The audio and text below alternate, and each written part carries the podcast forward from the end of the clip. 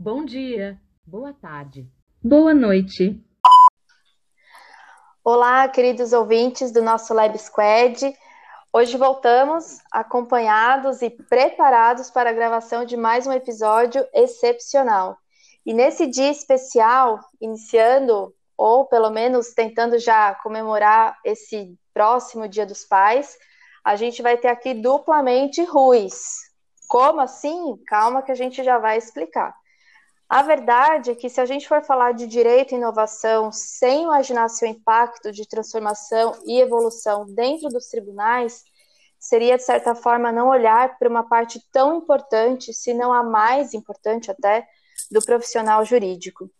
Afinal, o que vale a gente investir tudo em um escritório ou uma empresa se, se o Poder Judiciário não acompanhar a gente, né? se ele não tiver na mesma pegada de evolução tecnológica. E até porque, no momento como a gente tem passado agora de pandemia, ou até outros problemas que a gente pode enfrentar, é, a gente nota que ficou muito mais fácil para empresas e escritórios se prepararem para a implementação do home office, mas e para os tribunais, né, essas mudanças, essas transformações, como que pode ter sido isso? E é justamente isso que a gente vai tratar um pouquinho hoje. A gente tem uma presença bônus, como vocês devem imaginar, mas eu vou chamar o Rui, o meu colega de lab Rodrigão. Tudo bem com vocês? Oi, Dani. Boa noite, boa tarde, bom dia. Não sei que horário o pessoal está ouvindo. A gente normalmente cumprimenta para todos, né? Estou eu aqui de volta, invadindo o podcast. É. Ah, é teu, vez. né? Então, tá ótimo. É, mais uma vez aí agradecendo o trabalho que você e o Rodrigo têm feito, excepcionais aqui na condução deste meio tão, tão interessante que a gente tem de comunicação, né, agora, de difusão de conhecimento, de ideias, de bate-papo. É, e hoje aí com mais uma presença de alto garbo e elegância. É. é né? É, Exatamente. E, e, aqui eu posso. Você é suspeito para falar, né? Eu, eu, eu sou suspeito para falar, porque se você seguir o darwinismo, eu seria a evolução da espécie, né? Então, segui... o aprimoramento da espécie. Pois é, você vê assim, de Palmeiras a Corinthians já demonstra que não, muito é, Não, eu sou palmeirense, mas Corinthians não dá. Mas enfim, aqui estamos. É, mais uma vez agradecendo aí por, essa, por me permitir essa invasão aqui no dia de hoje. Mas vamos seguir, vamos bater um papo. E aí, pessoal, tudo certo por aí? Vou explicar o que a Dani já adiantou. Nosso convidado de, convidado de hoje é o desembargador Rui Coppola, pai do coordenador do nosso querido LEB. Eu tenho certeza que eu vou acabar me enrolando em algum momento aqui, citando uh, pelo nome quando a gente tem dois, né? Mas tudo bem, segue o jogo. O tema de hoje é as inovações nos judiciários trazidos pela pandemia. Para falar disso com a gente, só podia ser alguém que acompanha e vive a transformação do judiciário ao longo dos anos e que de repente se viu sem saída, a não ser contar com a tecnologia para que o judiciário não parasse. Nosso convidado está na magistratura há 42 anos, sendo desembargador do Tribunal de Justiça de São Paulo desde 2005. Agora, com muita honra e carinho, chamo ao nosso bate-papo o Rui original, Dr. Rui Coppola. Bem-vindo. Boa noite, pessoal. Boa tarde ou bom dia, como falou o Júnior, né? Eu, é um prazer muito grande estar aqui com vocês, poder conversar com vocês e não para ensinar nada, não para educar nada, simplesmente para bater um papo e contar um pouco da, da experiência, né, da, da minha velhice é, nessa evolução do direito, na evolução do, do, Tribunal de Justiça, né? E, e vocês têm razão quando vocês falam a respeito da evolução da espécie, né? Na minha, no, no meu caso e do meu filho. É, aí é o caso típico da, da evolução da espécie. Eu estou à disposição de vocês. Doutor Rui, agradecemos a sua presença. e oportunidade de bater um papo conosco. Só me permita discordar que a única coisa que eu acho que o Júnior realmente não evoluiu foi no time, mas tudo bem. No resto, a gente Concordo. pode até concordar. Eu acho que seria interessante se nós começássemos falando um pouco sobre a aplicação da tecnologia no Poder Judiciário. Muita mudança aconteceu. Ao longo da sua carreira, o doutor presenciou a informatização do tribunal, a digitalização dos processos, e agora que estamos em época de pandemia, o TJ tem funcionado todo através de internet. Despachos, é, conversa com, com advogado, até mesmo com os assessores, está tudo acontecendo é, de forma online. Né? É, quem tiver oportunidade pode acompanhar, inclusive, através do Instagram do Tribunal de Justiça de São Paulo, são veiculados os posts em que eles tornam públicos os dados de produtividade do tribunal, que agora está todo funcionando à distância, mas continua sempre a, a todo vapor. Eu gostaria de saber qual é, na sua visão, agora em perspectiva, de todo esse caminho percorrido pelo judiciário, dos processos físicos com despachos manuscritos até os dias de hoje. Como você vê essa evolução? É, quando eu ingressei na magistratura, eu já vou dar a data para vocês fixarem mais ou menos, foi dia 30 de janeiro de 1978. Uau! É, tomei posse e no dia seguinte eu já fui assumir a circunscrição judiciária de Amparo, fui tomar posse no cargo de juiz substituto da sétima circunscrição judiciária, que a sede em Amparo e abrangia, abrangia Amparo, Negra e Socorro, né? três cidades muito agradáveis. Né? No dia seguinte, eu botei a mulher e os filhos nas costas e, e fomos embora o Júnior pequenininho, o César mais pequenininho ainda, e fomos é, morar no interior. É, eu ganhei aqui no Tribunal de Justiça uma obra feita pelo, pelo então juiz é, Sidney Bennett, que é uma figura super conhecida na magistratura, um homem brilhante, e ele teve a ideia de fazer o que nós denominamos de burrinho, então, para cada juiz substituto que assumia, a gente ganhava um burrinho do Sidney Bennett, que nada mais era do que uh, o rito de todos os processos que existiam. Então, era um, era um volume, assim, umas 200 páginas. Então, toda ação tinha o rito e o Sidney já dava para a gente, mais ou menos assim, é, é, o tipo de despacho que nós deveríamos proferir. Né? E chegando lá em Amparo, é, o que eu tinha de automatizado lá naquela época, para vocês terem uma ideia, eram carimbos. Né? Então, uma ação de alimentos tinha um carimbo imenso, onde já existia a indicação da fixação dos alimentos provisórios, determinação de citação, intimação, designação da audiência. Então, você, o carimbo era tão grande que não cabia na, na, na, na, frente assim da petição, né? Nossa. A gente dobrava a, a, folha na metade e carimbava aquilo. Essa era a automação que nós tínhamos no, no Poder Judiciário. E Nossa. todos nós tínhamos um fichário, né? É, é, nem sei se vocês sabem isso, que vocês já viram aquele fichário de folhas soltas, um fichário de capa Sim. preta. Sim. Sim. É, é, então, a gente tinha esse fichário onde você anotava é, as, as, ações mais comuns, as decisões do Tribunal de Justiça, para poder se guiar por aquilo ali. Isso era o que nós tínhamos de, de mais moderno na época, né? E para vocês também verem a diferença, né?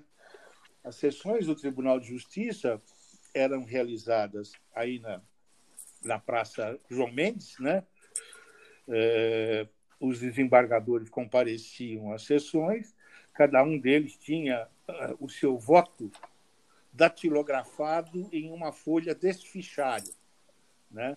Então, após a sessão, aquela leitura, uh, não existia, uh, existia muito mais formalismo do que hoje, né? A leitura do voto era feita por inteira, com o relatório, tudo. Depois que proferiu o resultado, o desembargador tirava aquela folha do fichário e punha dentro do processo físico, e nós encaminhávamos isso para um setor chamado é, setor de datilografia de acordo. Então, os processos julgados iam todos para esse setor, e lá existia uma equipe do Tribunal de Justiça de funcionários só para datilografar os acordos. Até aí, tudo bem, era um serviço mecânico, né? altamente mecânico. Mas aí o grande problema era você conseguir arregimentar aquele desembargador que tinha dado o voto para comparecer nessa sessão e assinar os acórdons que ele tinha que ele tinha é, proferido, né?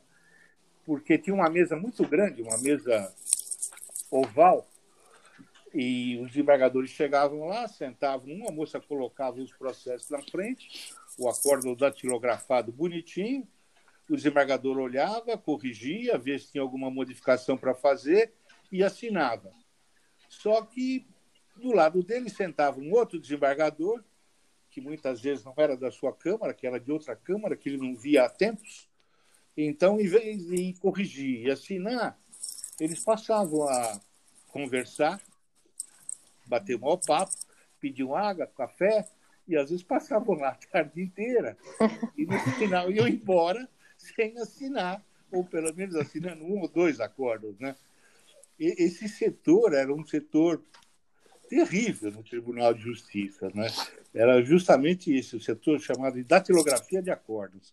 E o processo, às vezes, ali dormitava por, por muito tempo. Né? Então, quando a gente vê um, um juiz, quando entra na carreira hoje, e quando eu entrei na magistratura, as diferenças são é, brutais, realmente brutais. Hoje, o juiz já não vai mais para a sua, para sua sede de jurisdição no dia seguinte, como nós vimos, né? Eles passam um tempo aqui fazendo um curso na Escola Paulista da Magistratura, fazendo uhum. um estágio em algumas varas, qualquer tipo de varas, sejam cíveis, criminais, de família, né? E e demoram aqui 15 dias, mais ou menos 20 dias, para que depois eles então vão às suas comarcas e, e assumam a, a, a sua atividade plena. Né? Isso era. era, era a, a, gente não tinha essa, essa facilidade, né? essa possibilidade de ficar aqui aprendendo. Não. Você passou no concurso, você é apto você é suficiente, então bom dia, boa tarde, você vá para a sua comarca e atenda, né? Vai cumprir a sua obrigação. E hoje, essa informatização que nós estamos vendo aqui, é, essa pandemia foi uma coisa terrível para a sociedade, né? realmente terrível para a sociedade. É, eu vejo a minha, a minha quarentena né, como a de milhares, milhões de brasileiros, né? Eu vejo a minha quarentena é, aqui, me limito a, a, trabalhar em casa, a estudar, né? Mas o, para o poder eu eu não sei eu não sei usar a palavra adequada. Talvez eu seja muito é, agressivo se eu definir que a pandemia foi boa para o Poder Judiciário. Não sei se essa, se essa palavra seria inadequada, seria um absurdo da minha parte, mas isso nos mostrou muita coisa. Mostrou que nós somos capazes de fazer alguma coisa que nós não imaginávamos que nós teríamos capacidade de fazer. Uma coisa que eu vou contar para vocês, não sei se vocês sabem, até o ano passado, é, nós tínhamos nós somos 360 desembargadores. Até o ano passado nós tínhamos desembargadores que, se, que, que, que não aceitavam fazer julgamento virtual. Né? Então a Câmara tinha uma Câmara com cinco membros, né? um deles é, não atuando em, em, termos de julgamento virtual, era obrigado a fazer a designação de uma, um juiz substituto em segundo grau para compor essa Câmara, para poder equilibrar as duas turmas julgadoras, as duas turmas com três, porque um desembargador não aceitava fazer julgamento virtual. Agora, em razão da, da pandemia, ele foi compelido né, pelo presidente do Tribunal de Justiça a, a fazer uh, o julgamento virtual e o julgamento uh, telepresencial. Nós já fazíamos o julgamento virtual antes da pandemia, estava muito bem feito, né? já tínhamos possibilidade de fazer o que a gente denominou no tribunal de teletrabalho. O CNJ já havia determinado normas regulando o teletrabalho, nós aplicávamos aqui, mas o que é engraçado, e é, o Rodrigo pode até depois confirmar o que eu vou falar para ele, é que todos nós que tínhamos funcionários e que permitíamos que o funcionário ficasse em teletrabalho, nós não acreditávamos muito em que esse teletrabalho fosse produzir frutos da forma como estão produzindo. Né? A gente talvez duvidasse da capacidade dos funcionários, dos nossos funcionários, quando foi uma surpresa extremamente agradável, né?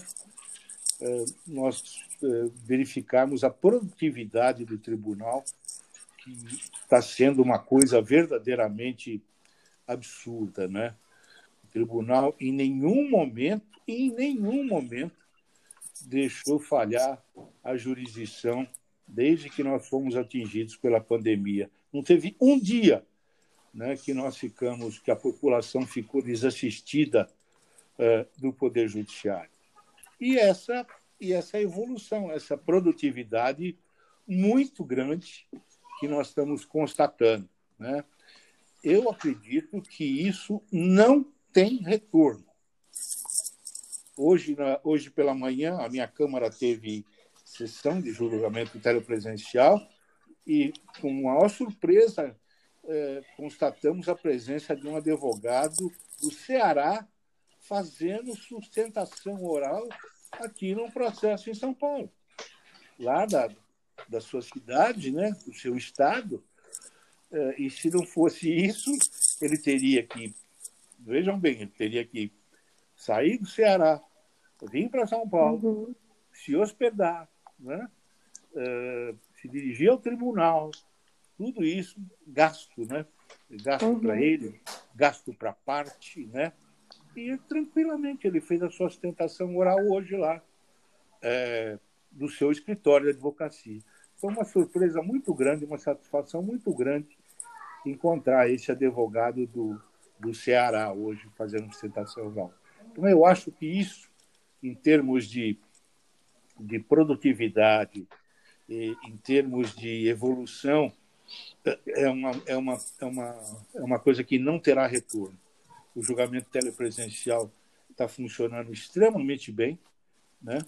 ele ainda precisa de algumas, de algumas é, adequações, de algumas é, regulamentações, e mas isso aos poucos, né? Nós também estamos aprendendo, né? Nós e os advogados uhum. estamos aprendendo Sim.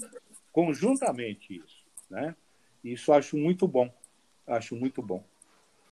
Sim, é, doutor, é, até complementando isso, seria até minha próxima pergunta, porque a gente acompanha, né, não é de hoje que o tribunal investe em tecnologia, até pelo próprio ESAG, foi um dos primeiros sistemas que surgiu, até pelo SAG ADV, que é um dos softwares de gestão de processos que, que eu acompanho, que tem até mais é, automações, inteligência artificial, e mas até acredito, como, como o senhor mesmo falou, a necessidade fez isso dar um salto, né?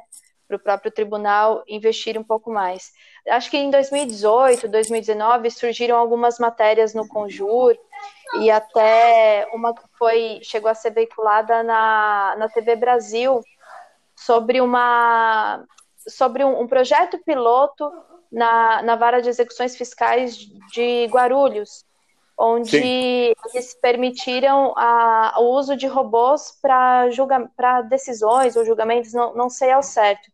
Mas a, essa matéria que eu vi na época, e até fui resgatar ela agora, me chamou a atenção a, pelo número de movimentações que os robôs estavam julgando, né, ou, ou proferindo decisões ou dando ações nesses processos. Eu até fiquei espantada, falei, nossa, 1,6 milhões de movimentações de processos em 100 dias. É, mas a hora que a gente for parar para analisar os 20 milhões de processos de execuções, isso é 10%, né? não, é, não é muito. É, então, queria saber a opinião do senhor frente a isso. É, pra, a gente imagina, assim, como uma solução para o volume de, de ações do judiciário, mas em alguma parte desse processo de investimento em tecnologia ou uso de robô, o senhor imagina que pode ser um problema a utilização disso no judiciário? Problema não, eu acho que isso aí nós vamos ter que utilizar, né?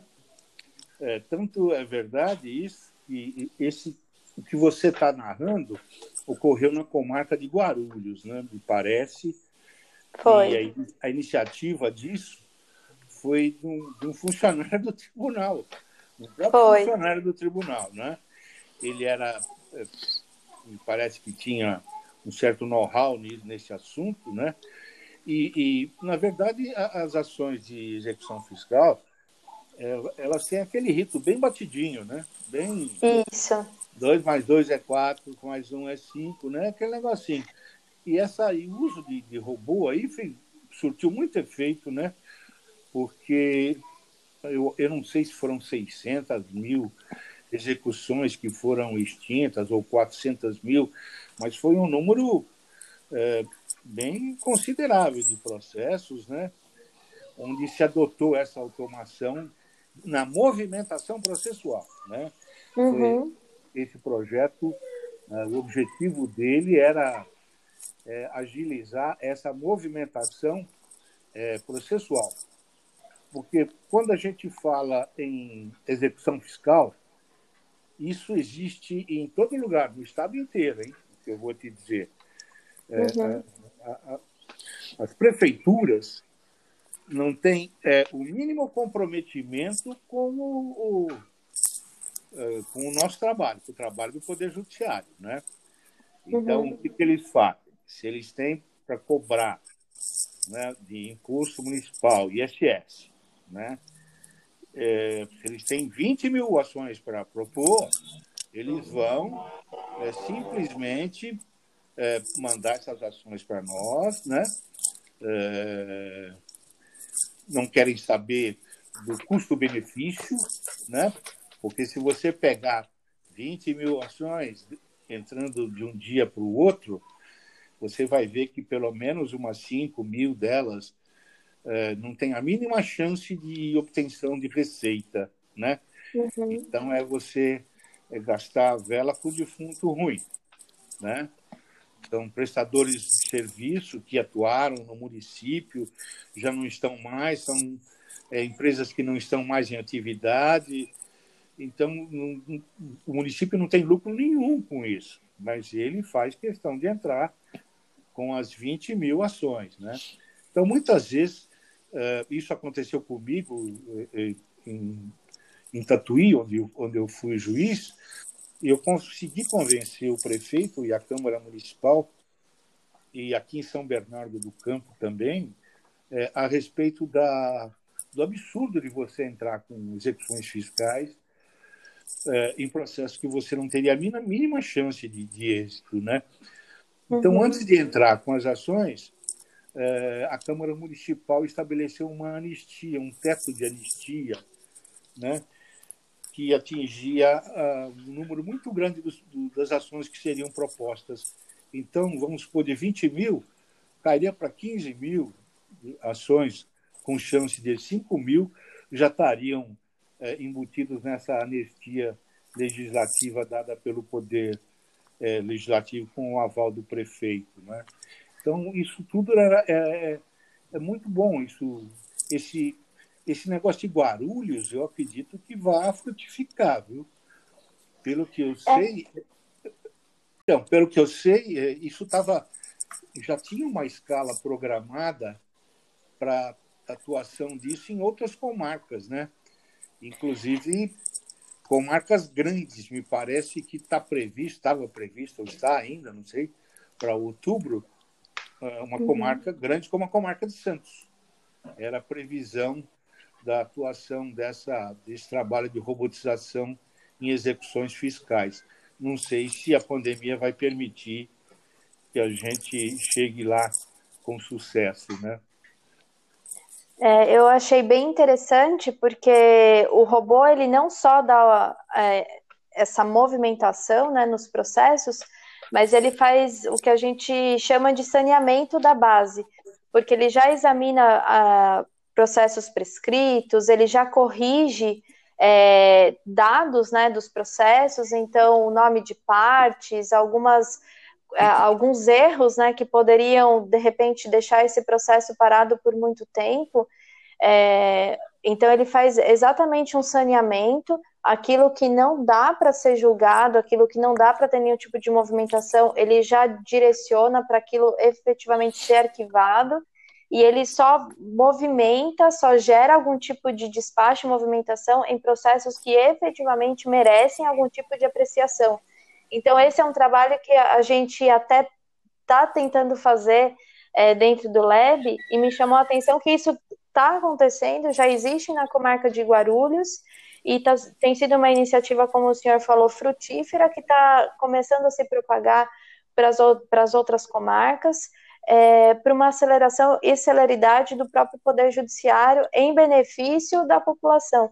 Coisas que a gente, é, nós, advogados, ou até a própria população não imagina, né? não sabe que tem um investimento desse, que tem uma preocupação dessa vinda do próprio poder público. É, e, inclusive, sabe quem pode é, entrar nessa conversa com muito gabarito? É o Rodrigo, não é? Porque ele trabalhou com a doutora Gabriela. A doutora Gabriela foi assessora do presidente da seção de direito privado uhum. que é a maior seção do Tribunal de Justiça. Nós somos em 190 desembargadores na seção de direito privado, né? E uma das deficiências que nós temos na seção de direito privado é o cadastramento de processos. E a exata, e a exata qualificação dos processos com observância de prevenções. Ou seja, é, nós não temos um corpo de funcionários. Escute o que eu vou falar, hein? Eu vou falar e vou repetir. Nós não temos um corpo de funcionários gabaritados para receber os processos que vêm de primeiro grau, fazer a qualificação das partes, verificar eventual prevenção para que esse processo possa ser distribuído corretamente. Então, às vezes você recebe um processo lá, está escrito lá assim, é, acidente de trânsito. O processo está autuado no Tribunal de Justiça como acidente de trânsito.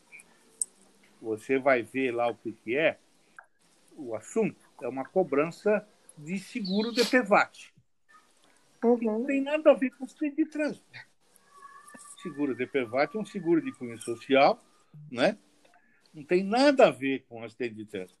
Mas existe uma qualificação errada, porque um funcionário é, sem qualificação adequada foi lá, fez um registro né, de um processo e, de maneira errada. Ou então, ele não verificou na distribuição de uma apelação que já havia um agravo de instrumento que tornaria essa apelação preventa, ou seja, já existia um juiz prevento para conhecer da apelação. Ele não verificou. Essa apelação é distribuída livremente. Aí, quando chega na mão do desembargador, ele vai olhar e fala: Bom, eu não sou competente, que já tenho uma. O que, que ele faz? Ou faz um despacho ou faz um acórdão para que seja observada a prevenção. O que, que acontece com isso? Perda de tempo, perda de dinheiro. Uhum. Né? Então, é, Sim, com certeza. Temos já a inteligência artificial para isso. Né? Ou o Rodrigo, não sei se ele concorda comigo. Eu concordo em todos os termos, doutor.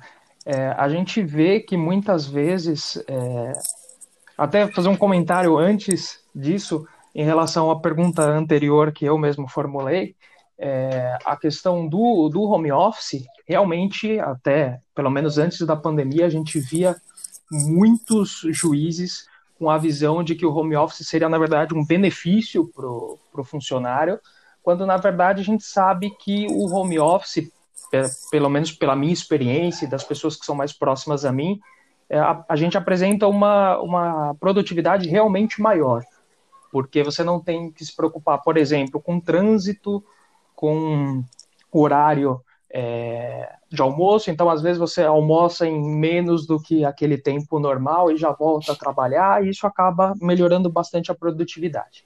Mas isso era só um comentário em relação à, à resposta anterior. É, já nesse assunto mesmo, a gente percebe assim inúmeras vezes e, e a gente, aonde eu trabalho especificamente, é bem rigoroso quanto a isso, que muitas vezes o advogado, na hora de distribuir uma ação, cadastra é, a classe processual equivocada, às vezes cadastra como, é, por exemplo, uma tutela, uma tutela cautelar antecedente, é, quando na verdade é um processo pelo procedimento comum, ordinário, né? É, e aí o processo vai para frente em diversas situações e ninguém observa isso assim como o assunto também, que o assunto é mais pertinente até para o segundo grau, né, que tem a, a distribuição específica. Então, acontece muito tanto de erros virem já do advogado e a, e a serventia acabar não, não observando, como o próprio, o próprio servidor, muitas vezes, é, tem uma determinação judicial e acaba passando sem, sem cumprimento, ou uma falta de observação quanto à, à, existência de, no caso já de segundo grau, né, a existência de prevenção, enfim, tem bastante é, coisas que a gente pode observar no dia a dia e que pode acabar, é, se, se corrigidas, pode acabar gerando uma economia de, de tempo considerável, né? Mas aí é, é justamente isso, eu acho que é trabalhar bastante é, o que der em ferramentas e o que não der em conscientização, para que todo mundo faça a sua parte e o judiciário consiga apresentar um resultado mais célere, né? Porque, infelizmente, o que a gente verifica é que ainda hoje, mesmo é, com a produtividade, no nosso caso aqui do, do Tribunal de São Paulo, mesmo com a produtividade recorde que a gente tem apresentado, ainda hoje o judiciário é conhecido como é, um poder extremamente moroso. É, é verdade, você tem razão, porque essa, essa pecha da morosidade, né, é, nós realmente, ela existe, né, e vai ser difícil de, de apagar isso, né, quando uh, quem está intimamente ligado é, com, a, com a questão das ações, a movimentação processual no Tribunal de Justiça, é, é o negócio chega a ser assustador. Eu estou julgando já processos que deram entrada no tribunal é, no ano passado, no, no, começo do ano passado. Já, já teve toda a tramitação processual, já fase de colheita de provas, sentença, e já tem, já tem com julgamento feito em segunda instância. Quer dizer, aquela, aquele, aquele aquele mito de ah, o meu processo dura mais de cinco anos e tal, isso já não, não é mais é, não é mais verdade, entendeu? Isso está uhum. realmente tendo uma, uma modificação muito grande em razão da atuação dos juízes de primeiro grau, principalmente, né? que são aqueles que estão sempre na linha de frente. Eu faço questão de, de frisar sempre isso quando eu posso, sabe? é, é, toda nossa, a, nossa, a nossa vitrine né, são os juízes de primeiro grau. Sem eles, nós não somos absolutamente nada. E dentro dessa, dessas vitrines, né, a maior que eu considero é aqui o Fórum Civil Central da capital, da comarca de São Paulo. Né? É, os juízes são extremamente dedicados, extremamente ágeis, né? extremamente competentes. Então, eles que costumam é, estar na frente de batalha. Né? Por isso que eu, eu sempre faço questão de enaltecer a figura do juiz de primeiro grau. E, não, e, e juiz de primeiro grau, faço questão de explicar também é, é a expressão correta. Eu não sei quem foi o cretino que inventou aquela expressão juiz de piso. Se eu encontrar esse cidadão na rua, se ele, se ele tiver com o pé fora da calçada, ele está arriscado a ser atropelado, porque eu não sei quando, quem foi que inventou isso. Agora, acho que o advogado vai fazer ostentação oral, ele acha bonito isso. Ele fala, não, porque o juiz de piso porque o juiz de piso, eu não sou desembargador de teto ou juiz de teto. Nós temos juiz de primeiro grau e juiz de primeiro e segundo grau. Nós somos todos juízes. Né? Mas um dia ainda vou descobrir quem foi esse cretino. Né? Vai acabar aparecendo. O Google deve responder. Eu vou pesquisar no Google. É, por favor. Doutora, a, a minha pergunta na sequência é, é, muito em relação a isso, acabou até surgindo é, o assunto de modo paralelo, mas era justamente em relação a isso. A gente vê que realmente o, o juiz é, tem trabalhado bastante para conseguir efetivar o, o preceito da celeridade processual, mas também o tribunal tem ajudado bastante com a implementação de, algum, de algumas funcionalidades, de, algum, de algumas tecnologias para justamente ajudar na, na produção. Então, por exemplo, o nosso sistema aqui em primeira instância, o SAGE, é, tem algum como você efetuar o cadastro de determinadas decisões ou despachos, dependendo do caso, já com a vinculação de um determinado modelo de carta, por exemplo. Então, a partir do momento que eu uso um modelo específico, é, a gente tem é, na, na vara que eu trabalho um modelo específico de despacho para expedição de carta para citação em ação monitória. Então, a partir do momento que eu fiz aquele despacho, o, o despacho foi assinado, a assinatura do despacho já gera automaticamente a expedição de uma carta que vai para o correio sem precisar que ninguém faça isso manualmente.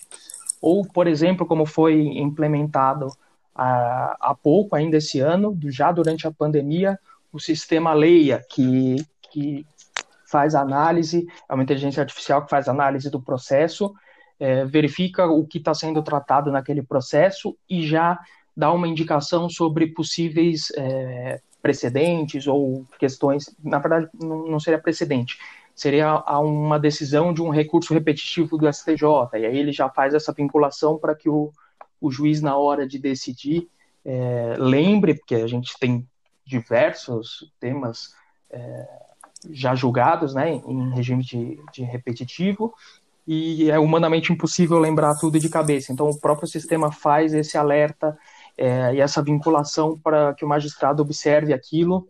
Isso tudo acaba ensejando é, a, a, possibilidade de ter uma maior celeridade processual.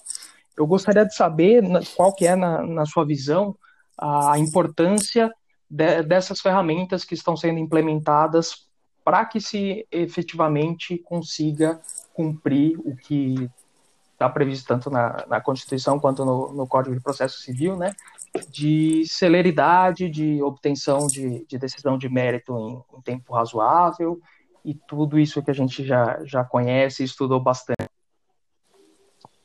Olha, Rodrigo, é, eu, eu, acho, eu acho essas ferramentas simplesmente é, extremamente úteis, válidas, e hoje até você pode estar tá chegando a um nível de dizer é indispensável para uma boa atuação judicial, né?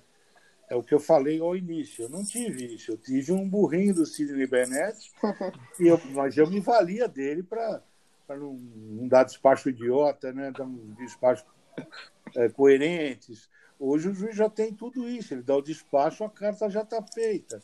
Né? Isso é muito importante. O sistema, o sistema nosso, o sistema SAGE, né? Ele tem defeitos, tem deficiências, mas ele é muito melhor do que os outros que estão por aí. Certo? Sem dúvida, concordo. Uhum. O PJE, que me parece que é o do CNJ, é, alguns advogados com os quais eu converso, né, é, eles dizem, doutor Rui, pelo amor de Deus, é, o do Tribunal de São Paulo é muito melhor do que o PJE, né? E o nosso medo é, era que o, o CNJ enfiasse o PJE pela nossa goela, né? Nós conseguimos, uhum. nós é, até certo ponto, é, fazer com que o CNJ é, entendesse, né, de que nós estamos comprometidos com esse, com o SAG, com o sistema SAG, né, que tem deficiência, não vou dizer que não tem, tem sim, precisa muita correção ainda, mas ele é indispensável hoje para a nossa atuação e funciona é, muito bem. Né? Uma coisa que precisaria o tribunal ainda é, implementar, meninos, me permitam essa expressão carinhosa de tratamento, é, são as UPJs, né? O Rodrigo sabe do que eu estou falando. As UPJs, antigamente nós tínhamos o seguinte esquema: era um por um, uma vara, um cartório, né? Então, uh, cada cartório tinha o seu diretor, uh, e tantos chefes, e tantos funcionários, então os escreventes, né? Então, um e um era a relação vara-cartório. Né? A UPJ permitiu que nós tenhamos varas com menos unidades cartorárias. Então, você vai unir em uma UPJ, vamos supor, quatro varas cíveis ou três varas cíveis. Né? Isso aí nós começamos a apelidar aqui em São Paulo de cartório do futuro. Né? É, isso aí teve teve início já faz um tempinho, acho que faz uns cinco anos que começou essa, essa, essa junção de cartórios, né? E pra, justamente para poder você pegar aquela força de trabalho que existia muitas vezes ociosa em uma unidade de vara e juntá-la com outra, outra vara onde havia deficiência de funcionários. Né? Então, você nós criamos essa nessas UPJs, né? E para e já veio muita gente do, do, Brasil inteiro aqui em São Paulo para verificar como é que como é que estavam funcionando né, as nossas UPJs, né? E estavam funcionando muito bem. Né? Infelizmente, né? É, o presidente do Tribunal de Justiça é, paralisou a implantação dessas UPJs sob o argumento de, de, de gasto excessivo. É, eu não sei onde descobriram isso, né? Gasto excessivo se você está juntando é. quatro, quatro cartórios numa unidade judiciária só, mas teve uma simpática figura lá que disse que isso aí era, era gasto excessivo, que não estava havendo a produtividade. Mas teve, teve um aumento de 47% as últimas estatísticas que apresentavam nas UPJs em despachos e, e, e, sentenças, né? Então, hoje o Fórum Civil, que eu falei para vocês que é a vitrine do Poder Judiciário, ele está capenga. Até, até determinada uh, número de varas, nós temos as UPJs, né? A partir de um determinado número de varas, nós não temos mais UPJs, são as varas comuns com seus cartórios comuns, né? Então, o, o presidente do Tribunal de Justiça, o desembargador Pinheiro Franco, que é um homem extremamente preocupado com, a, com o poder judiciário, né? Ele traz isso no sangue, porque o pai dele foi presidente do Tribunal de Justiça, uma pessoa que eu tive a honra e o prazer de conhecer, é, o, o, Geraldo está muito preocupado com isso e não fosse essa pandemia, ele já teria é, dado início a continuidade, né? início não, continuado com essa implantação das unidades de processamento judiciário. Isso é muito importante para nós. Realmente é. Você coloca todos os funcionários numa mesma unidade, né? Então, eles vão trabalhar o mesmo número de funcionários juntando ali, você vê, vão trabalhar para seis, sete, às vezes oito juízes. Se você fizer o cálculo de cada vara, é, dois juízes, né? Então, se você uhum. fizer uma UPJ com quatro varas, nós teremos funcionários atendendo oito juízes, um número de funcionários. Quer dizer, isso é muito bom. Eu acho que isso aí precisa recomeçar. O Geraldo tem que é, reagir a essa paralisação, né? E ainda mais agora, né? Com a, se você juntar essa essa produtividade que a UPJ tinha com o teletrabalho, implementar isso, isso vai surtir um efeito muito grande na produtividade do Tribunal de Justiça de São Paulo. Então, isso aí eu acho que deve, deve continuar. Nós temos que fazer isso, sim. Dani, desculpa, eu sei que eu estou falando muito hoje, mas eu preciso fazer mais uma intervenção, porque justamente isso que, que o doutor acabou de falar, eu trabalho em uma UPJ, é, é justamente, é, exatamente, na verdade, o que ele comentou. No nosso caso, são cinco varas, então são dez juízes utilizando o mesmo cartório, e realmente a, a produtividade é completamente diferente, assim, não tem comparação ao que era é, antes de ser o PJ. O nosso cartório antes de ser o PJ era já muito bom, a gente já tinha praticamente zero de acervo, era bem, bem em dia mesmo os processos, mas a gente chegou, uh, depois de implementar o PJ, fazendo todo é, esse cadastro de, de modelos com atos de carta, enfim, já vinculados a determinado modelo. A gente consegue, dependendo do tipo de ação, formação simples que não demande produção de, de, provas e não seja uma matéria muito complexa, às vezes em três meses a gente consegue é, ter uma sentença já de mérito e se num eventual recurso cai com, como por exemplo com, com o Dr. Rui, em provavelmente em um ano aí a gente já tem o trânsito em julgado do, do processo. Então realmente a, o impacto é muito grande. E até agora, como a gente está falando de processo, que também é a área do, do Júnior, se o professor puder fazer algum, alguma intervenção aí, a gente agradece. Rapaz, a gente só vai ouvindo, entendeu? Aqui você tem. Eu, eu, sou, eu sou mais antigo que vocês, né? Então você tem aqui um patriarcado e a gente vai ouvindo e aprendendo.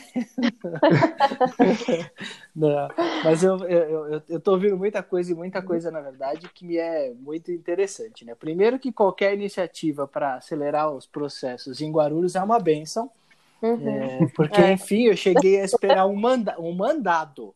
Eu não estou falando da decisão. Eu cheguei, sem contar a decisão, eu cheguei a esperar um ano e sete meses pela expedição de um mandado. Nossa. Então, assim, qualquer coisa que ajude Guarulhos, é vamos salvar Guarulhos, é sempre muito positivo, né? É, e essas iniciativas me lembram, assim, não é só se a gente costuma usar São Paulo, porque São Paulo é uma baita numa vitrine. É, e, e, de fato acaba sendo referência. Mas você vê, você tem lá no Rio Grande do Norte aquele projeto piloto das várias execuções fiscais, né? O, a POTI, que automatizou as penhoras pelo sistema Bacen Jude e aí uhum. você tinha lá, um, um, humano fazia, sei lá, acho que 10 ordens por dia, 12 ordens por dia. E a Poti consegue fazer uma ordem em 35 segundos, né? Então, quer dizer, e aí você dá um trabalho digno para esse humano também, né? Porque o cara passava o dia Sim. inteiro fazendo ordem, mas sem nude. Então, é. É, tem, tem esse lado também que é muito importante, né? E também fiquei muito feliz de ouvir que, nossa, não, não nos será dado o desprazer de termos de conviver em São Paulo com o PJE. Porque, enfim, ele falou que conversou com alguns advogados e ele deve, deve estar sendo educado, né? Porque assim, eu não conheço um advogado que elogia o PJE, a não ser que ele não conheça outro sistema. É então, assim, verdade. de um modo ou de outro, deixa eu fazer aqui, aproveitar e fazer uma colocação que talvez ele, ele, ele possa nos ajudar nessa interpretação. Né? A gente vem patinando muito, patinando muito no judiciário desde 2007. Se a gente pensar, a lei, a lei do processo eletrônico é de 2006. Né? A gente tem um código de processo civil que chamam de novo, que é de 2015, que ele menciona lá em diversas passagens a rede mundial de computadores. Mas a própria lei do processo eletrônico, em 2006, já tinha uma previsão de intimação e citações realizadas de modo eletrônico. Né? É, e o próprio Tribunal de Justiça de São Paulo implementou um projeto piloto para isso em novembro de 2019. O que significa que 13 anos depois da lei foi implementado um projeto piloto no tribunal que é a maior referência é, do país, aí, um tribunal de vanguarda dentro do país. Lá a gente vê, na verdade, o quê? Que apesar do tribunal estar muito avançado, ele vinha sempre trabalhando nesse, nesse ponto, nesse avanço, nessa inovação, um pouco de freio de mão puxado, né? É, é, é, o que todo mundo até aqui acho que concorda em relação a isso. Então, uhum. de fato, a pandemia teve um reflexo. É, a gente nunca pode dizer que ela é positiva, mas ela teve reflexos consideravelmente positivos para o judiciário e para o jurisdicionado também. Sim. Não tem a menor dúvida disso. Agora sim, uma coisa é ferramenta. Tá? Isso tudo está sendo colocado. A ferramenta vai provocar mudanças no próprio direito. E é aí que eu queria chegar. Se a gente pegar, por exemplo, a, as, resoluções de disputas online, né? E aí a gente sempre vou usar aqui o exemplo mais comum, que é aquele caso do consumidor.gov, o site lá da Senacom, né? É, que muitos juízes têm feito o quê? Você ajuiza ação, ela diz respeito a uma demanda de consumo e o juiz pergunta se você fez a tentativa de solução extrajudicial por esta plataforma antes. Se você não fez, tem juiz extinguindo o processo, dizendo que você não tem interesse processual, é, porque não haveria a pretensão resistida. Né? Na verdade, ele está fazendo uma releitura do próprio direito de ação, que em teoria seria incondicionado. Então, que, que o Dr. Rui acha dessa mudança que a tecnologia pode provocar no próprio direito, principalmente no processo, que a gente costuma brincar, né? apesar de eu ser um processualista de formação, eu acho que eu poderia ter investido esse dinheiro em outras áreas, mas enfim, depois a gente descobre. a gente descobre tarde essas coisas. Se tivesse alguma coisa de tecnologia e inovação na minha época, acho que eu teria feito. Né? Então eu tento usar isso para o lado positivo, aplicar isso ao processo. Mas é, isso chegando ao processo, isso de algum modo não muda substancialmente o próprio modo com que as pessoas lidam com as ações. E aí um complemento, e ele vive isso na pele. Né? A gente está falando de, de, de aumento de produtividade, mas a gente também vivencia no judiciário como um todo ondas ondas e ondas de distribuição massificada.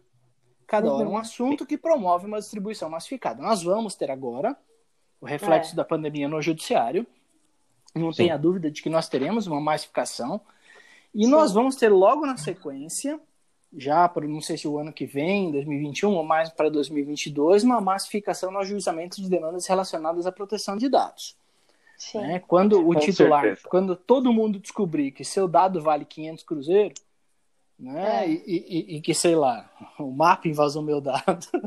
É. eu, vou, eu, vou, lá tentar acionar a massa falida do MAP para pegar alguma coisa dela. Né? Vai ser mais ou menos assim.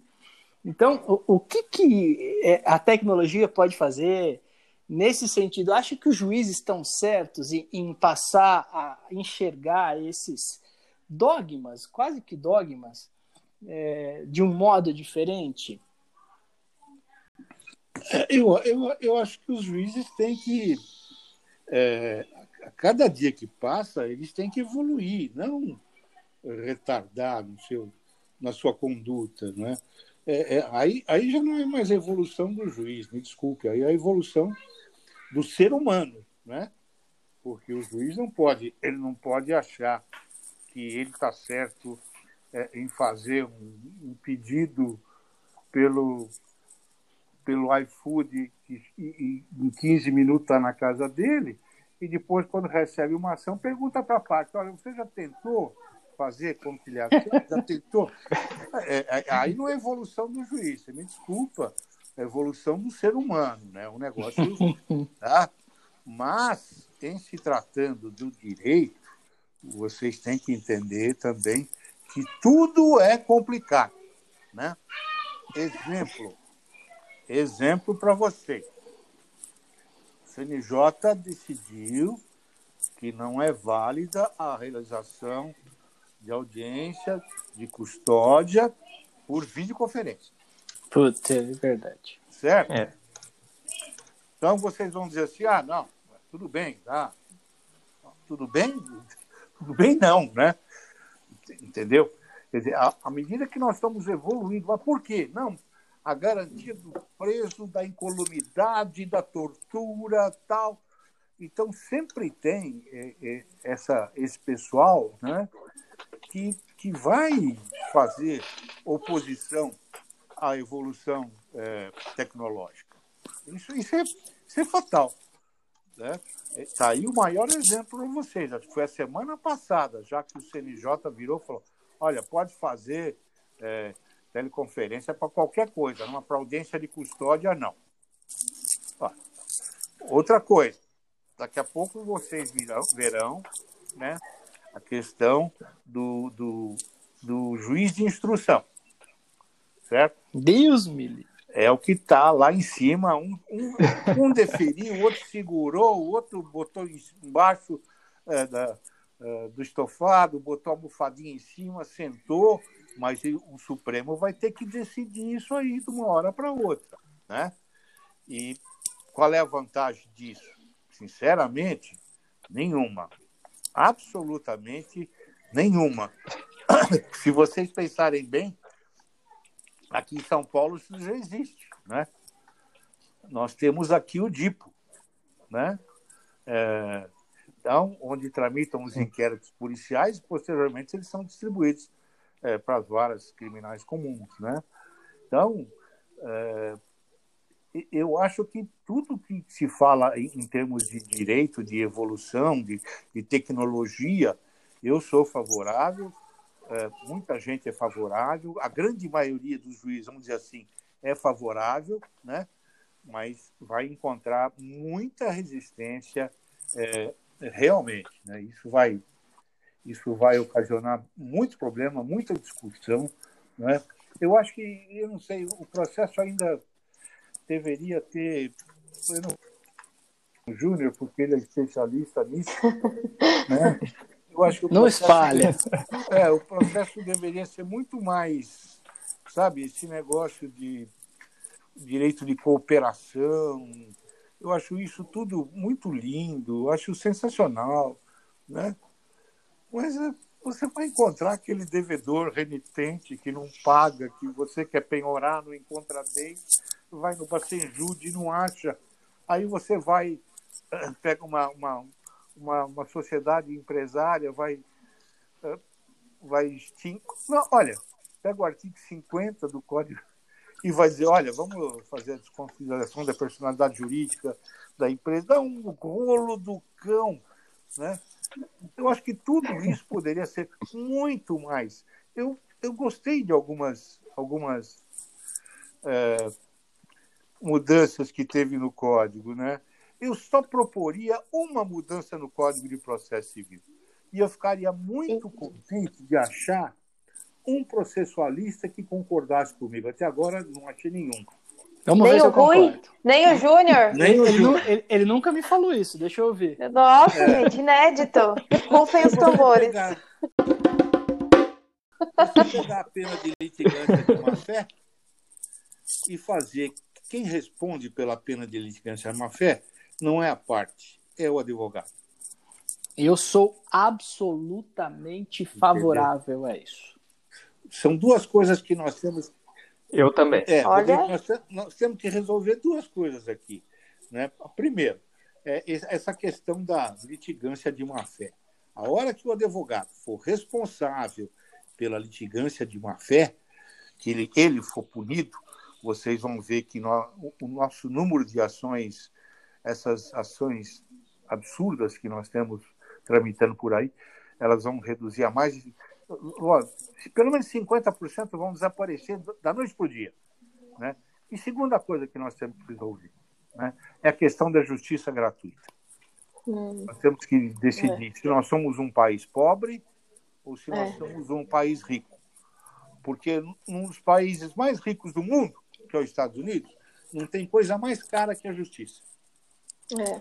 E se o advogado fizer graça lá com o juiz, ele sai da audiência multado, não sem antes fazer um cheque e entregar na mão do juiz para pagar a multa que lhe foi imposta naquele ato ali mesmo. E eu já vi isso acontecer numa audiência nos Estados Unidos, quando eu estive visitando lá a Suprema Corte norte-americana. O advogado foi multado na audiência, tirou o talão de cheque, fez o cheque e entregou para o juiz. Então, é isso que nós temos que resolver. Não adianta a gente, sinceramente, é, falar em tecnologia, isso, evolução, cartório do futuro, né? se nós não mudarmos alguns hábitos que nós temos, né? Uh, que estão muito arraigados e que nós temos que cortar essas raízes até determinado ponto. É...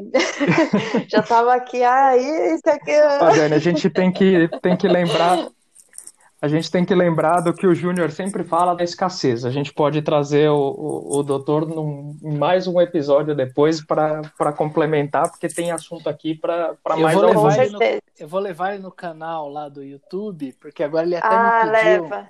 Agora, ixi, mas não posso falar isso, senão depois ele não vai mais leva, me mandar porque... comida. Porque essa última frase dele agora me expandiu, então tem que levar. É porque Já me tenho... pediu agora ele, ele tá tão tecnológico agora que ele pediu até para eu ajudar ele para comprar uma ring light. Uau! Pra ele tá preparado para o canal já.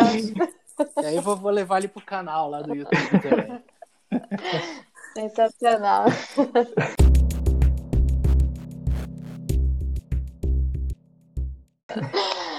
Bom, é, doutor Rui, é, a gente imagina o impacto de tudo isso. Realmente, é, eu creio que a pandemia, como nós concordamos aqui, ela acelerou toda essa tecnologia, esse investimento que o tribunal já vem fazendo. Em São Paulo, é, a referência, o espelho para todas as demais regiões. Agora é um momento aqui do, do nosso podcast que a gente reserva para ser algo um pouco mais cultural, vai? A gente sempre troca aqui um pouco mais de, de dicas, de ideias, algo que seja diversificado ou não do que a gente falou até agora. Então, pode ser uma dica sobre algum livro, ou música, ou série. A gente já está sabendo que o senhor assiste muitas séries. Então, então, a gente quer saber algo que o senhor goste. Já sabemos que também tem o Palmeiras, mas qualquer coisa aí que seja interessante que o senhor queira compartilhar com a gente, esse momento também é todo seu. Obrigado, Daniela. Eu sou palmeirense, fanático, né? Não fanático, assim como meu filho, que é corintiano, mas eu, eu tenho consciência que nós não temos mundial, quer dizer, já é uma coisa. Ixi! Já é uma coisa. Nossa! É uma coisa muito boa. Né? O Rodrigo vai cortar essa parte. Meu Deus! É. Acho que a Dani que vai fazer a edição. É, Eu vou aumentar essa parte. É. E, é, o, que eu, o que eu faço hoje é, é ler muito, muito pouco, além do que eu, que eu gostaria, né? gostaria de ler muito mais, né? E e, e se eu puder recomendar um livro para vocês, eu, eu recomendaria para todos os que são da área, né? É um livro chamado Os Onze. É, me fale o nome agora é, dos, dos, dos autores do livro. São dois é, dois jornalistas, um, é, acho que é Felipe Recondo, é, realmente, mas é, seria muito bom, muito bom que vocês tivessem contato com essa, com essa obra, né? porque ela mostra é, bem para nós né? tudo que está acontecendo no nosso país em termos de de justiça, né? E, mostra como está a nossa, a nossa, a nossa Suprema Corte, que eu sempre gostei tanto dela, ela sempre foi é, composta por juízes brilhantes, né? E hoje ela está meio, meio caída, né? É, porque são 11 ilhas que tem lá, né? Todo mundo fala isso, né? É Felipe Recondo, o nome do jornalista, né? E... Felipe Recondo e Luiz isso, Weber. Isso, isso, perfeito, isso. É, é, essa obra é muito boa, é uma leitura muito gostosa, muito agradável. Foi o último livro que eu li, recomendo a todos vocês, né? Quem quiser série da Netflix, é, eu recomendo assistir I Get Roger Stone, que está muito na moda, né? Mas eu já assisti essa série já faz um tempinho e ele acabou de receber o indulto lá do, do nosso querido presidente Trump, né? I get Roger Stone. A gente reclama do nosso sistema político aqui porque a gente não tem consciência exata do sistema político de outros países na maior democracia do mundo, que é os Estados Unidos. Né? Então, é só isso.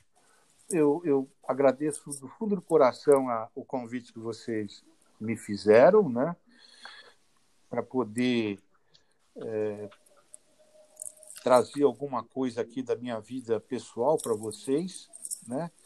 das, das imperfeições nossas do Poder Judiciário de São Paulo, da nossa vontade sempre é, sempre grande de acertar, né? E sempre vou fazer aqui mais uma vez. Vocês me desculpem em ser repetitivo. Vou fazer um elogio aos juízes de direito de primeiro grau do Estado de São Paulo. Seja em qualquer âmbito, no civil, no criminal, esses, esses magistrados são realmente é, eles são brilhantes. Tem exceções? Tem. Em todo lugar tem exceções. Né? Em qualquer carreira tem exceções. Né? Mas são uns abnegados e muitas vezes injustiçados. A gente às vezes apanha sem saber por que está apanhando.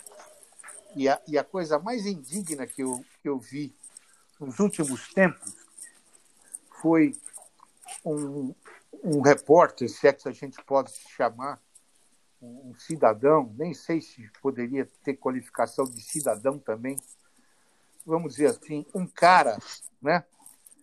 Um cara na Folha de São Paulo, no UOL, que lançou críticas terríveis a uma, a uma juíza que, depois de 31 anos de carreira, ela foi promovida e se aposentou como a lei lhe permitia. Né?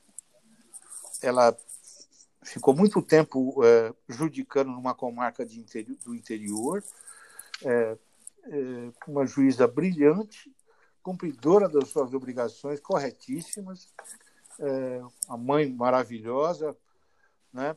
E no dia que ela se aposenta, vem um cara na Folha de São Paulo e desanca em cima do presidente do Tribunal de Justiça, taxando o ato de ilegal, de, de, de absurdo, sabe? Quer dizer, nem isso, nem isso essa coitada dessa juíza teve, né?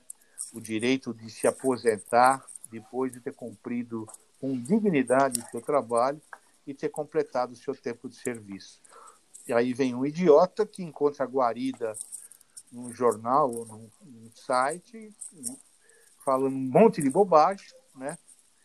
E a gente apanha muitas vezes sem saber por quê, né? Mas por isso é o meu elogio a todos os juízes de primeiro grau do Estado de São Paulo.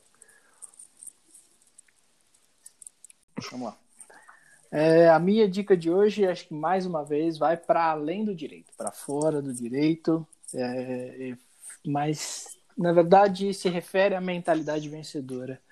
Eu fiquei absolutamente encantado com a série da Netflix, O Último Arremesso, na verdade, título original do Last Dance, é, que retrata aí o, a conquista do último tricampeonato pelo Chicago Bulls, liderado pelo Michael Jordan. Se alguém em algum momento tiver alguma dúvida do que seja uma mentalidade vencedora, do que seja efetivamente foco, precisa assistir essa série. O último arremesso que retrata essa caminhada aí do Chicago Bulls no último tricampeonato. E olha que eu sou Lakers, sempre fui Lakers.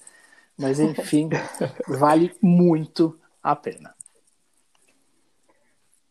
Bom, a minha dica é, é um livro que chama A Meta, um processo de melhoria contínua, é do Goldratt.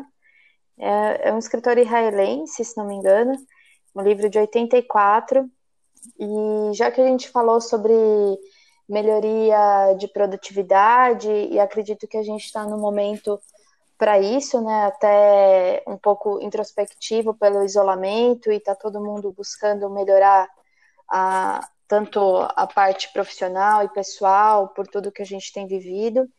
Esse livro ele retrata exatamente isso, é só dando um, um spoiler rapidinho para pimentar para quem quiser ler.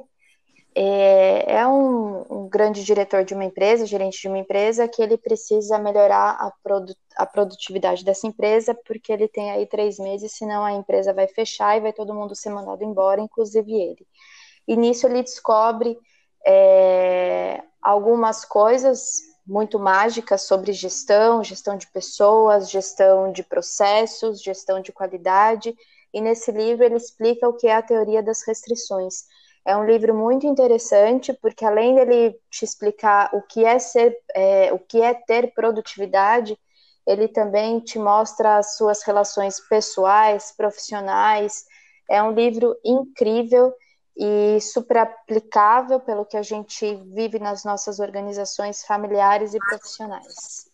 Essa é minha dica.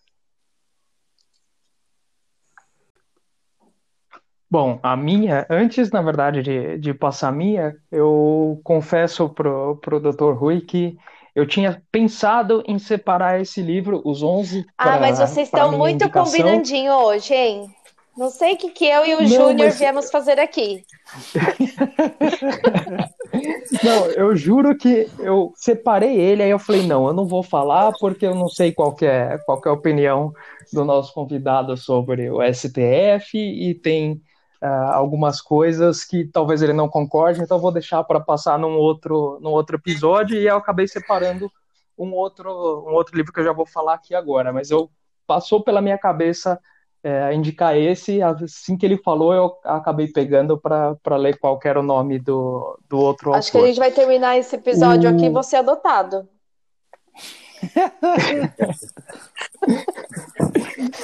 E em relação à série que o, que o Júnior indicou também, a, a Tati falou, acho que no nosso primeiro episódio, né, Dani? Foi, sobre, ah, foi. sobre essa série. Ah, eu não participei do eu, eu, episódio, deve ser por isso, eu não tinha Exato, recordado. É. Eu, eu, coloquei, eu coloquei ela na minha, na minha lista do Netflix, mas eu, eu acabei ainda não assistindo, porque eu tô assistindo uma outra que eu também não ia nem falar, mas me veio na cabeça agora uma série chamada 1992. É uma série italiana. Eu confesso que eu não sei, é, eu acho que não tem nenhum, nenhum streaming. Eu peguei emprestado. É, e conta a história da Operação Mãos Limpas na Itália. É uma série muito legal que eu acho que vale a pena o pessoal dar uma caçada aí, é, ver se tem algum serviço de, de pay-per-views, alguma coisa assim, porque é uma série muito legal e eu estou entretido nela, então acabei não conseguindo ainda assistir essa última arremesso, mas está na minha lista também. Mas a, voltando ao que eu tinha pensado inicialmente em, em indicar, eu brinco desde a época do meu estágio de que sem café não se faz justiça é, aqui, mas em todo lugar também, né? E a minha dica é o livro chama O Sonho do Café de Andrea Illy que conta um pouco é, a história da marca de café, Illy, né, marca italiana, e, e, junto com isso, numa história assim, muito leve, com bastante ilustração, fala bastante de café também, é um tema que eu gosto, então eu tentei fugir um pouco do direito trazendo esse livro aí, que eu acho que é muito legal, é curtinho, vale a pena para a gente tirar também, sair um pouco do, do direito para deixar a cabeça um pouco mais leve, né? Então, essa é a minha dica. Maravilha. Doutor Rui, muito obrigada. Nós que agradecemos aqui imensamente a oportunidade dessa conversa. Eu aprendi muito, fiquei muito, muito feliz. Nós do Lab, a gente já é suspeito para falar do Júnior, agora só vou chamar ele de Júnior. Tá sacanagem. vou espalhar para todo mundo, agora é Júnior. E, e vou falar que ele tem um irmão, porque tenho certeza que o Rodrigo vai sair daqui adotado. Foi eu tenho um irmão, meu irmão, meu irmão tá na Flórida, em isolamento total. Não, agora você tem um aqui no Lab. Não sei não. Foi muito divertido, foi muito gostoso mesmo. Aprendi bastante. Tenho certeza que quem ouvir esse episódio vai, enfim, vai aprender bastante, vai se interessar ainda mais é, pelo Poder Judiciário. É, eu sou uma admiradora do trabalho dos juízes, do trabalho dos embargadores. Pesquisei muito sobre o senhor para gravar aqui, até falei para o Rodrigo e até para o Júnior uma dica cultural seria até ler as decisões do Senhor, os votos do Senhor, porque o Senhor tem uma irreverência muito muito agradável para proferir as suas decisões. Eu gosto de ler o que o Senhor escreve. Então foi um prazer imenso ter o senhor aqui com a gente. Já quero estar lá no dia da gravação do, do canal, para o senhor for falar com a gente, porque tem outras perguntas para fazer que fui vetada aqui, porque os teus dois filhos não deixaram. Muito obrigada. Um abraço para todos vocês mais uma vez. Obrigado pelo convite. Foi um prazer. Eu quero deixar bem claro uma coisa. Eu não conheço o Rodrigo. Tá? Um abraço para vocês todos. Obrigada, doutor. Obrigado. Agradece, tchau, tchau. A, agradece a mãe pela esfirra. Um beijo. Tchau, outro. Tchau. Tchau, menino. É, Doutor Rui, com certeza foi um grande aprendizado. É, eu gostaria de agradecer é, ao senhor por compartilhar conosco a visão sobre, sobre as mudanças e os impactos da, da tecnologia ao longo de toda a história, da sua história no judiciário. E nós do LEB agradecemos muito por essa oportunidade. Para quem estiver nos ouvindo, não esquece, siga nossos canais. A gente tem a conta no Instagram, arroba LabNovaBC no YouTube está como Lab Inova e no LinkedIn também Lab de Inovação FDSBC. Até mais, galera.